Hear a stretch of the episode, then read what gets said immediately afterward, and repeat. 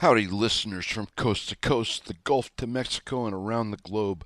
This is Reid Lance Rosenthal on the Right Side Radio. And, yep, another big show. Lots to cover. I don't know if we'll get it done or not, but we're going to give it the cowboy try. We're going to be talking about the history of recessions in the United States with special emphasis after World War II and up to the current times.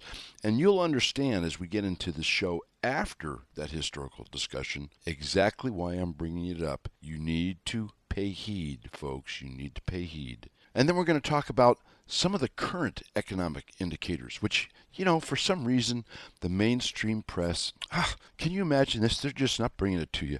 Instead, they're bringing you the change in definitions by President Cadaver and his cabal up there of the word recession and the rosy picture that the government's trying to portray ahead of the midterms. Oh, you know, this couldn't be intentional, could it? But you know what? When you dig behind the scenes, folks, there's kind of a dark winter coming, and you really need to be prepared.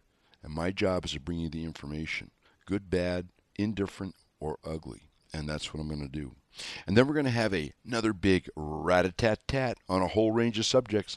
There's some things blowing sky high on these COVID jabs and mandates that universities are still trying to impose on students, and new data coming out of Israel, the UK, Australia, and America that you need to know about. And there's a whole bunch of court cases going on, and most of them are kind of falling in our direction. By our direction, I mean, you know, folks who believe in faith, family, and the Constitution, the American direction. And of course, we're going to start with our founder's quote and a little rant story from the road. But first, I want to thank all the great folks down there in southeast Idaho, Blackfoot, etc. Great event down there, as always. You know, we've been going there for years. It was great seeing you all. Thanks, you know, for scarfing up a bunch of books and people beating down the beating down the signing podium for book five, which is coming soon. Stay tuned to the website, threadswestseries.com. If you're not enrolled on that site, please do so. It's the only accurate information on books five and six of the Threads West series. And I want to extend a thanks to the folks in Iowa, you know, Spencer, Iowa, the home of the Clay County Fair, huge event. And it's the first time we've attended, and it's absolutely terrific. The folks are terrific as they are, you know, really across the United States, and particularly in the, the western and, shall we say, more red hued states of the Union. And uh, we're looking forward to finishing up that show over the course of this coming weekend. You folks in Iowa, up there in Des Moines, listening to me on AM, etc., please come on down, say hi. I'd love to meet you. Now, I'll tell you what, after the smiles and the giggles and the thank yous, let's get started on some serious business. How about starting with the founder's quote, which is our tradition? And this is Thomas Paine The real man smiles in trouble, gathers strength from distress and grows brave by reflection. You'll see how that quote ties into this show, I do believe. And now I'll give you my little rant story. Once again, it's from the road. You know, I have only telephonic and text and whatever communications back there with the ranch. And it's come to my attention that one of our neighbors, and remember, you know, it's in 90 miles, give or take, of pavement and dirt on the road that goes by our and other ranches. There's only 11 of us full time residents over 90 miles. I kind of like that space. And that means that everybody knows everybody else, and everybody kind of depends on everybody else, and it is very Americana. And I come to find out here over the past week or so that one of our very good neighbors, and remember that neighbors all help one another. We work together on fires, we work together on irrigation, we work together on the haying stuff. One of our very good neighbors with whom we work probably more closely than any other has decided that he's getting out of ranching. And what we've done over the years with him, many years, you know, 20 or so years, in terms of particularly the haying operation and the irrigation operations, us helping him, him helping us, has really been kind of a key ingredient to operations. And when I first heard this, my heart sank. You know, God, what are we going to do? I mean, there's no way that any single outfit can do everything that that single outfit needs without a little help from the neighbors, even though the neighbors may be 10 miles away. Well, you know, the way things work is that there's always an answer. I made a call to a, another gentleman, also a great guy with, with whom we work, and he said he would be happy to step up to the plate and literally in a matter of minutes on the phone We had everything sorted out, knew who was doing what to whom and how and when beginning next season, and it should be at least as smooth, maybe even a bit more smooth due to some circumstances here and there as the operations in the previous years. And you know what the moral of this rant story is? Every time a door closes, another one opens.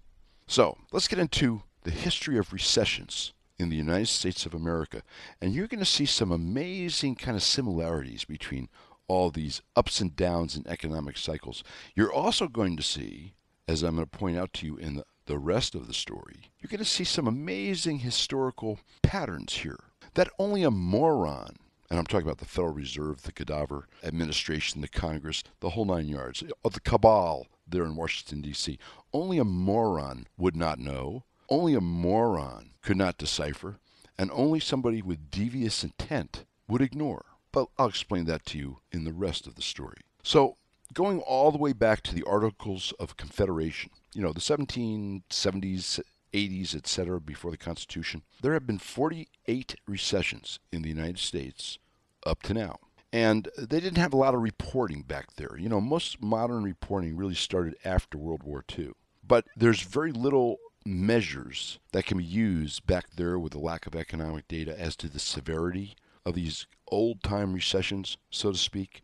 So I'm not going to spend a lot of time on those. I just thought the number of recessions over 230 years is pretty interesting. You know, 48 recessions over 230 plus or minus years is a lot of downtime if you know what I mean. And recessions are caused by all sorts of different factors, external events, and we're going to talk about some of those. Differences and changes in agricultural production, industrial production, consumption, particularly consumer consumption here in the United States, business investment, how much money is a business putting into buying a new business, expanding its own business, and the health of the banking industry, which we certainly saw in 2008, right? Greed does not pay. And major modern economic statistics, unemployment, GDP, were not compiled until after World War II. The average duration of the 11 recessions that have occurred since World War II, all the way up to include this nonsense COVID recession that we were forced to endure needlessly. Let's go back to like the very first recession after World War II, February to October 1945. And this was caused, obviously, by folks coming back from the war and industries gearing back down from wartime needs, and the surrender of both Germany and Japan, and then our participation in the reconstruction of those governments. That recession was serious. The GDP contracted by 11%. That's pretty huge. But the manufacturing sector adopted to peacetime conditions faster than expected. And at its worst, the unemployment rate was only about 1.9%. And then we have the recession of November 48 to October 1949. And this is when post war consumer spending, right? A really key ingredient in the United States and really in Western countries. When wartime rations and restrictions were lifted after World War II, American consumers, it's kind of like after COVID, right? You'll, another historical similarity. They rushed to catch up on years of pent up demand. From 1945 to 1949, American households bought 20 million refrigerators, 21.4 million cars, and 5.5 million stoves. And remember, our population was a fraction of what it is today. And then that consumer spending boom, that pent up demand, began to level off in 1948. And there was a kind of mild 11 month recession. GDP shrunk by 2%. Unemployment reached about 7.9%, in, in part accentuated by all the World War II GIs returning to the job market. July 1953 to May of 1954, this is known as the post Korean War recession. Very similar to the World War II or the post World War II recession, and kind of for the same reasons. GDP lost 2.2%, unemployment peaked at around 6%. And this was the first recession where things were kind of exacerbated by the Federal Reserve, its monetary policy. The Fed began raising interest rates to combat high inflation. Geez, is this sounding familiar? Which was caused by an influx of dollars into the wartime economy. Wow, gee, that sounds familiar too, doesn't it? It's amazing. And the higher interest rates obviously had the intended effect of slowing inflation, but they also lowered everybody's confidence in the economy and undercut consumer demand. Gee, does this sound familiar? Then August 1957 to April 1958, we had the Asian flu pandemic. You know, maybe this was kind of a model for the folks that conjured up COVID, shall we say. So, this Asian flu pandemic, hyped by the media, spread from Hong Kong across India into Europe and the United States. Many millions, tens of millions of people got sick. More than a million people died. And it triggered a global recession and cut U.S. exports by more than 4 billion. Now, in today's dollars, folks, that's hundreds of billions. Remember, the dollar the dollar has not maintained its value well since 1972. Listen to my radio show from last week. Go to the archives on the rightsideradio.com and I explain how all this kind of occurred. All these historical stories right now, I'm intentionally building one on the other on the other, like an empirical knowledge block, if you will. Dwight Eisenhower, the president at that time, he ended that recession. He boosted government spending. Gee, that seems to be a common theme, particularly on highway construction, you know, the construction of the interstate highways and other public infrastructure projects. April 1960 to February 1961. This was a fairly mild recession. It was 10 months. GDP declined 2.4%, unemployment reached 7%, and it cost Richard Nixon, as a side note, the election. It was really the reason he lost the election to John F. Kennedy, who, by the way, got credit for bringing us out of the recession by, oh, yeah, that's right, more government spending. He had a round of stimulus spending, does this sound familiar, in 1961, and he expanded Social Security and other unemployment benefits. Hmm, think COVID, think checks, think stimulus. December 1969 to November 1970. This is when the Fed tried to start putting brakes on the inflation of the 1960s. It was another extremely mild recession, almost kind of a course correction, and was engineered by the Fed under the Nixon administration. The U.S. economy had gone on like a 10 year spree an expansion spree, and inflation had risen to over 5% in 1969. So the Fed raised interest rates, and it cooled this hot 1960s economy, but only decreased GDP by about 0.8%, you know, less than 1%. Recession was about 11 months long. Unemployment rose to 5.5%. And then when the Fed lowered rates again in 1970, which turned out to be a disaster, think again lower rates pre COVID. The economy cranked back into growth mode. November 1973 to March 1975. This was a painful recession, right? This was the OPEC oil embargo. Gee, we're now seeing energy play a role in recession. Hmm. And you know what? It was the first of many times. And what's happening today? Oh, yeah, that's right. There was an oil embargo by OPEC. Lines at gas stations, you know, rapidly rising fuel costs. And then Nixon really made a mistake. He tried to institute price and wage freezes on major U.S. industries. Well, uh, folks, that doesn't work. So companies were forced to lay off workers, and they were trying to avoid new salaries. And the whole thing kind of ground to a halt. In fact, the result was stagflation, a stagnant economy with high inflation and low consumer demand. Which, folks, you know, that's exactly what we have today. It's amazing how this history, particularly economic history, repeats, isn't it? This was a 16 month recession, a 3.4% reduction in GDP, and a doubling of the unemployment rate to 8.8%, you know, pretty lofty. And then the Fed panicked and they lowered interest rates to end the recession. But that set the stage. Oh, let's think 2018, 2019, and 2020, folks. But that set the stage back then for rampant inflation. And we had a second oil bump, right? The Iranian Revolution. Iran's oil exports fell precipitously, and again, long lines, catapulting prices, and a resulting recession in the United States. And inflation, because the Fed had backed off, and because the government was printing money trying to, shall we say, bolster the economy. I'm sure there were no political purposes involved. Inflation had gone up to 13.5%. And Volcker came in. Remember Volcker? He had no choice but to raise interest rates and that put the brakes on the booming late 1970s economy. While the recession itself, as it's defined, was just six months long, really quite short, unemployment went up to 7.8%. This was a pretty painful recession and was followed by the first double dip recession in U.S. history, the recession of 1981 to November 1982. This was kind of an ugly downturn. You know, a lot of people got hurt in this one Paul Volcker pushed interest rates to 21.5%. Some of you are too young to remember that. Some of you do remember it. You talk about pain. That was pain. But that's what has to be done to lower inflation. Economists generally consider the necessity of raising interest rates to at least 2% above the inflation rate to start taming inflation.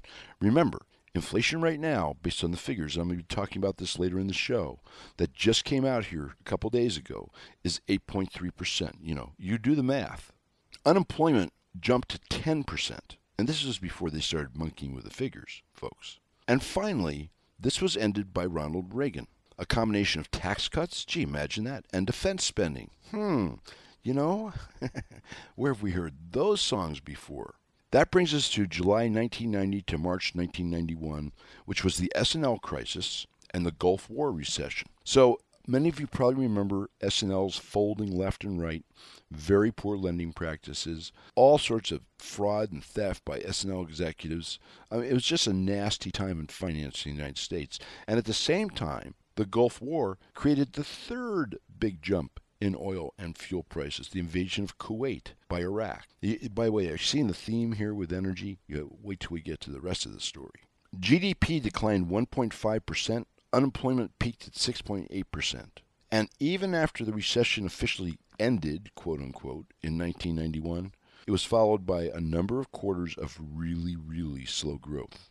March to November of 2001. This was the dot com crash, as it's called. And it was followed on its heels by 9 11, right? That tragic day, which the anniversary of which just passed. And you take those two double whammies together, over exuberant, should we say over greedy, investing in all sorts of speculative tech startups by investors, uh, all sorts of weird bad credit lending practices by banks, particularly on investments, and then, of course, 9 11, which devastated the economy for a while.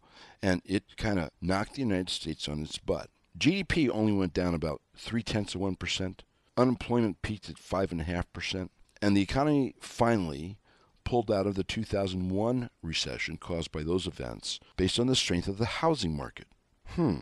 And that was the setup for the really deep recession, the Great Recession of 2008. And December 2007 to June 2009, the Great Recession, this was a global financial meltdown. This was the first time, really, that the interconnectivity of things kind of undermined the house of cards on a worldwide basis. And it was all triggered by the collapse of the United States housing market, or should I say, the housing bubble market at that time, which also resembles, oh, that's right, right now, the housing bubble. Hmm. It's amazing how history repeats, or at least rhymes. China, folks, I brought you this story last week. China is in the midst of a huge, a $60 trillion, three times more than our market, housing and real estate collapse over there. You don't think there's going to be effects worldwide? Just go back to 2008, the U.S. housing market and the worldwide economy. So this was kind of an agonizing 18-month recession. Unemployment went over 10%. GDP shrunk by what's really a whopping 4.3%. And guess what? The economy was only turned around after massive government stimulus spending. Oh, you know, the printing presses. $1.5 trillion. And this is where our debt really began to skyrocket. Remember that George Bush left office leaving a reprehensible about 5.2, 5.3 trillion in national debt. And when Barack Obama left office, it was 15 to 16 trillion. Well, part of the money is right here that I'm telling you about. And that brings us to February, April 2020, the COVID conjured recession. Intentional, in my opinion. And based on all these other little historical tidbits that anybody with eyesight and a brain and deductive reasoning could put together and formulate a plan off of. But that's for the rest of the story. During the conjured COVID recession, which was spurred on by lockdowns and other nonsensical mandates and edicts by folks who now say that they were wrong and they're sorry and they're reorganizing and yada, yada, yada. And from which all sorts of shady characters like fraudulent Fauci and Scarf Lady Birx and Collins, uh, dearly departed from the CDC, made huge sums of money off of. This recession, the COVID recession, was only turned around by massive, let's underline the word massive, make capitals, put it in bold, government spending. $6 trillion were printed in so called pandemic relief, unquote. And the Fed, right, just the opposite of what you do when you're printing money and causing inflation, lowered interest rates to basically zero. It was the perfect combination for runaway inflation, which, ha, huh, imagine that, we have today. And that really brings us to the rest of the story. The rest of the story is this Imagine that you are an economist, and let's say that you have Marxist tendencies. And let's say you're all in on, you know, transformation of America and Western economies and capitalism to socialism or communism.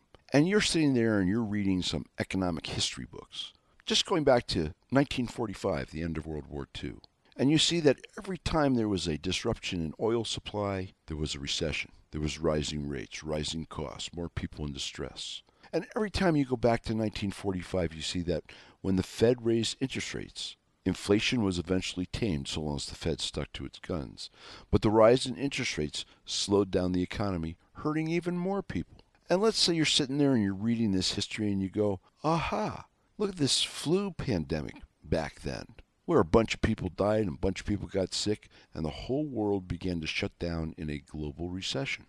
And as you examine each of these recessions and you see these patterns of causation running through them, you also pick up other, should we say, trends within each downturn. Anything that went on with agriculture, anything that went on with industry, anything that went on with manufacturing. And you come up with a plan that uses all these proven precipitators of economic distress, massive money printing, really low interest rates, bad credit decisions on the part of lenders, which we're going to get into in the next segment, oil spikes, and supply problems. And you're thinking to yourself, you know, for me to transform something, for me to listen to these words now build back better. You remember Biden's words, build back better?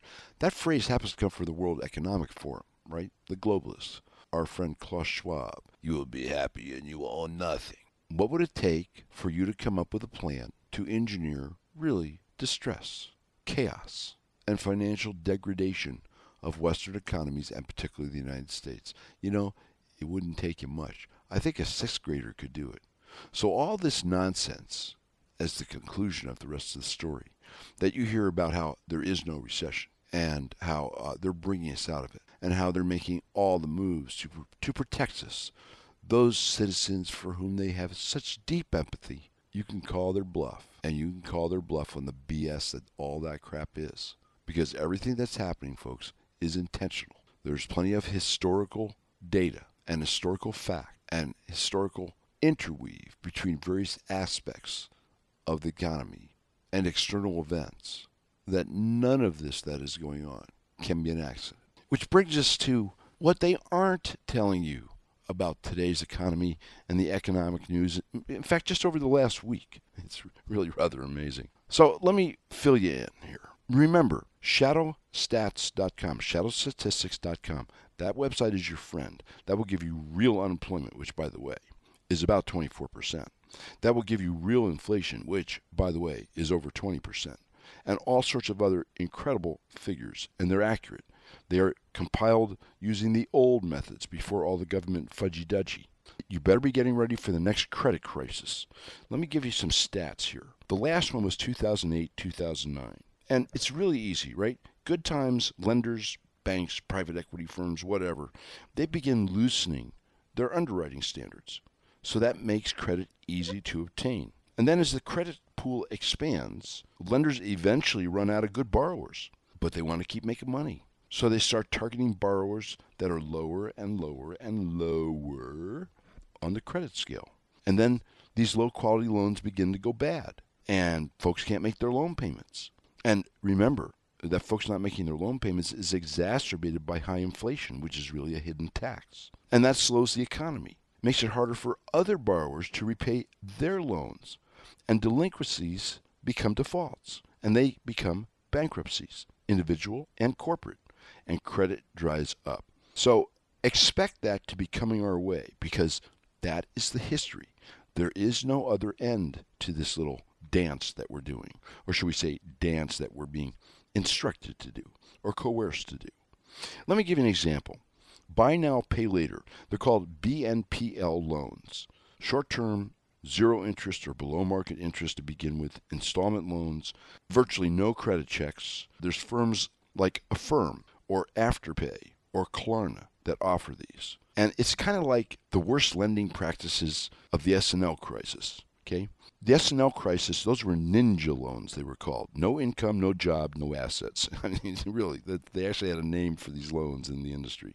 You'll see BNPL payment options if you keep your eyes open on more and more websites. And folks are using it to buy merchandise in stores and food. They're beginning to use it for food. This is not a good thing. They estimate that 60% of people under the age of 45 have used BNPL. Wow.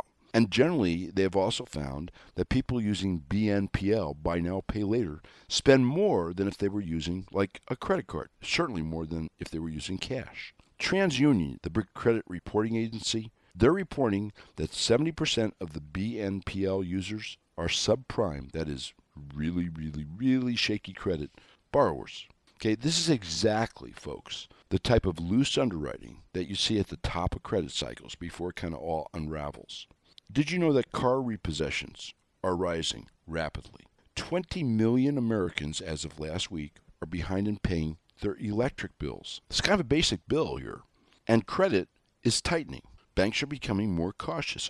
Any and all types of loans. And it doesn't matter whether they're loans to large or small companies or consumer related loans to, you know, the average Joe Blow, you and me. Do you remember when Fed Chairman uh, Jerome Powell called inflation transitory? This is like back in the spring and summer of April 20 of 2021.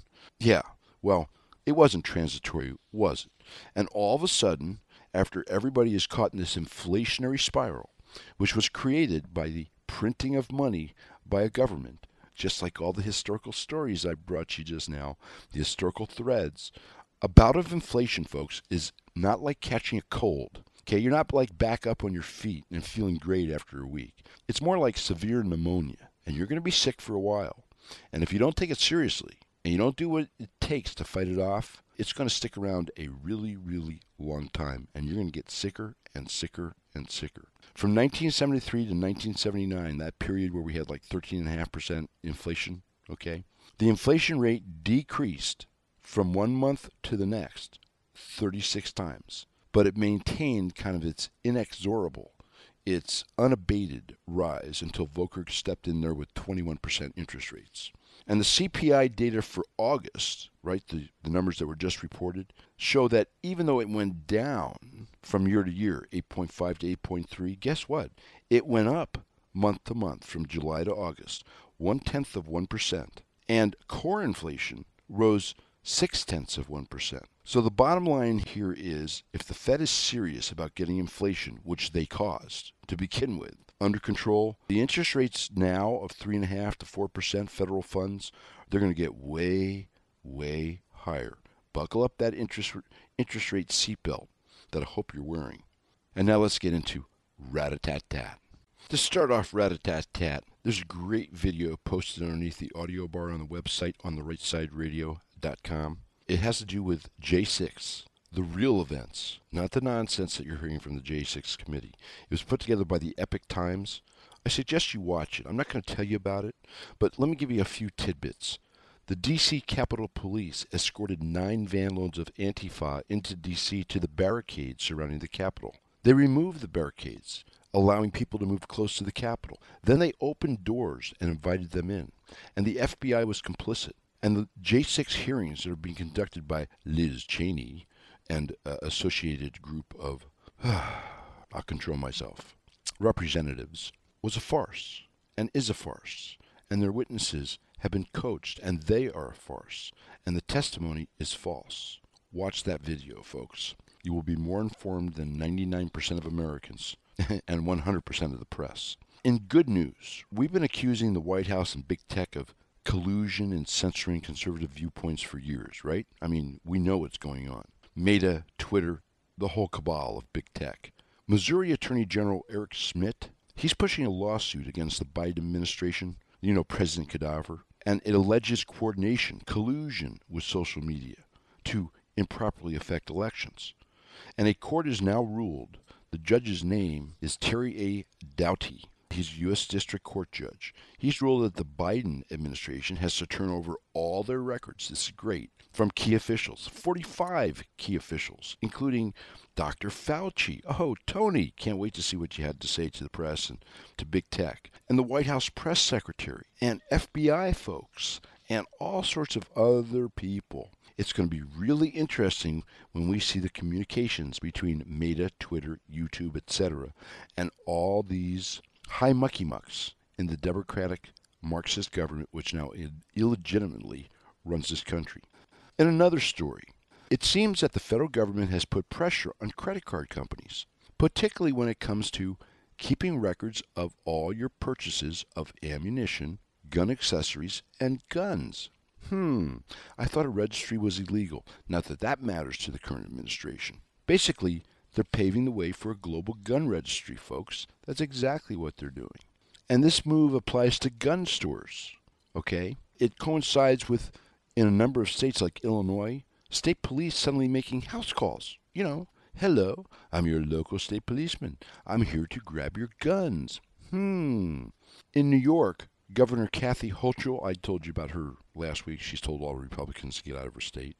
And her attorney general, just as bad as she is, Tish James, they twisted arms and worked in collusion with a bank called Amalgamated Bank, which brands itself as a socially responsible bank. Ah, boy, I can't wait to move my money there uh, or what's left of it after inflation and interest rates. And that bank, along with the state, lobbied Geneva based International Organization for Standardization, it's called the ISO. Remember, this is international, folks, to approve what is known as a Merchant Category Code, or an MCC, explicitly for firearm stores.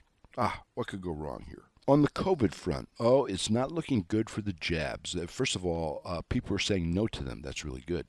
And this new bivalent jab has only been tested on mice, eight mice. Yes. They want you to go out and inject yourself with more of this mRNA with uh, now, you know, 1.5, whatever it is, million VAERS cases, over 2 million in Europe. Remember, it's only a small percentage get reported with athletes dropping dead at about 30 times the normal rate across the globe, healthy young people, with all cause deaths skyrocketing in all the countries around the world where the jab constitutes a rather large percentage of the population, and in children.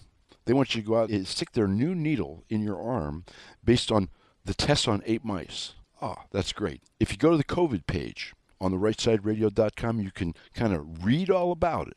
And listen, the folks who put together this study, this is not conspiracy theorists, as Katie Hobbs likes to call her opponents. This is the Social Science Research Network, which includes Dr. Stefan Baral, an epidemiology professor at Johns Hopkins, surgeon Dr. Martin Adel Makary, a professor at Johns Hopkins who's written a number of books, Dr. Vinayak Prasad, a hematologist and oncologist, professor at the University of California, San Francisco, and Salman Khashoggi, and I hope I pronounce his name right. He's an MD, a PhD, and the director of the Harvard Medical School for Global Health. Hmm.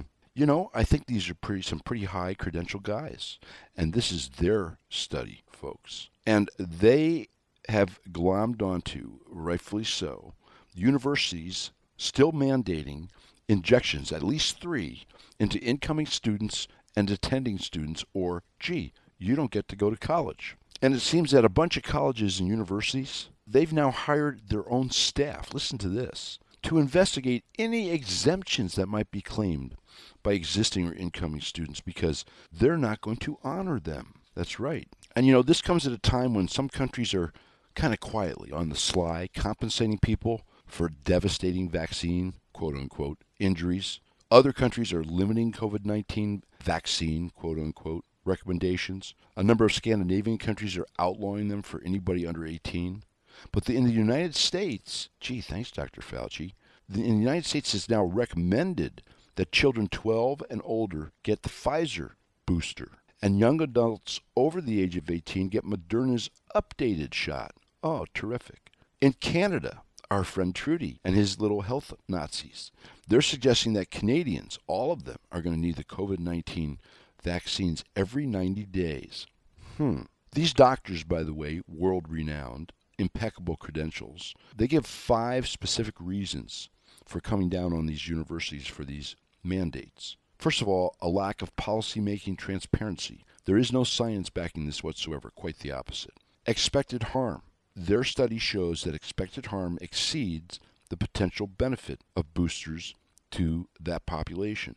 A lack of efficacy. In other words, they don't work. No recourse. If you take these jabs and you get injured, these young adults have no recourse, even for their medical expenses. And a harm to society because it separates the vaccinated from the unvaccinated. You know, exactly the opposite of what CDC said to do after two years of saying the opposite of that. Just several weeks ago, I brought you that story. Unvaccinated people should be treated the same as vaccinated, and we're reorganizing so we don't make these mistakes again, yada, yada, yada. By the way, this study, they show that between 22,000 and 30,000 previously unaffected young adults would have to be boosted with this vaccine to prevent just one, one single hospitalization. Think about that. They also found that for every one, that's one, COVID 19 hospitalization in young adults who had not previously been infected with COVID 19, 18 to 98, quote, serious adverse events, unquote, will be caused by vaccinations. And in another gun control thing, Gun Owners of America went to war with the FBI with a FOIA request. The FBI was withholding information. And in some of the stuff they got out of this FOIA request, guess what? The FBI is trying to attempt. Uh, do you remember that story I just brought you on, you know, the credit card stuff for guns? The FBI is attempting to expand its dragnet, you know, its firearm dragnet, to locate and disarm Americans before they even buy a gun. Oh, terrific. Do you remember that movie, Minority Report? look it up. Yeah, look it up. And as part of this, FBI agents have actually been showing up at people's homes with papers that they demand they sign, which really is somebody signing away their God given right, their Second Amendment right to keep and bear arms. And this is based on just a suspicion. In the meantime, mass shooters, of course, who go through the NICS system, which works very poorly, that's where they should be spending their time, fixing that. They get their firearms, quote unquote, legally and go shoot up, in my opinion, through mind control. And I've brought you those stories. Look in the archives. MK Ultra, voice to skull technology, etc. on the rightsideradio.com. They go shoot up schools. Hmm, what's wrong with this picture? And then in kind of a funny story. So, you know, the mayors in Chicago and New York and Washington, D.C., they've gone ballistic because Ducey, the governor of Arizona, and Abbott, who rocks, down there in Texas, they've been shipping thousands of illegal aliens in buses back to these cities. And these cities, if you recall, have called themselves sanctuary cities. Remember? They're sanctuary cities. I think Bowser there in D.C. said something along the lines of, you know, uh, all uh, all folks who are immigrating to the country to escape persecution and blah blah blah blah blah are welcome here in Washington D.C. Well, it seems not so much. You know, when they really start showing up in these cities, these Democratic Marxist mayors freak out, and so does all their government, all their little government pitter patters. There's a councilwoman okay? She was jumping up and down for years about how Washington, D.C. was a sanctuary for illegals. And now she's complaining that the border states are turning Washington, D.C. into, I quote, into a border town, unquote. Her name is Brianne Nadeau, and she's blaming Doug Ducey in Arizona and Abbott down there in Texas. They're creating a mess for her town. A mess, I want you to know, for her sanctuary city quote, the governors of Texas and Arizona have created this crisis. It's unbelievable. And the federal government has not stepped up to assist the District of Columbia. So we, along with our regional partners, will do what we've always done. We'll rise to the occasion, unquote. Oh, yeah. Okay. Quote, in many ways, the governors of Texas and Arizona have turned us into a border town. We don't know how long this will take to resolve. We don't know how long they, you know, they folks. Uh, is that bigoted or is that improper or is that the right pronoun?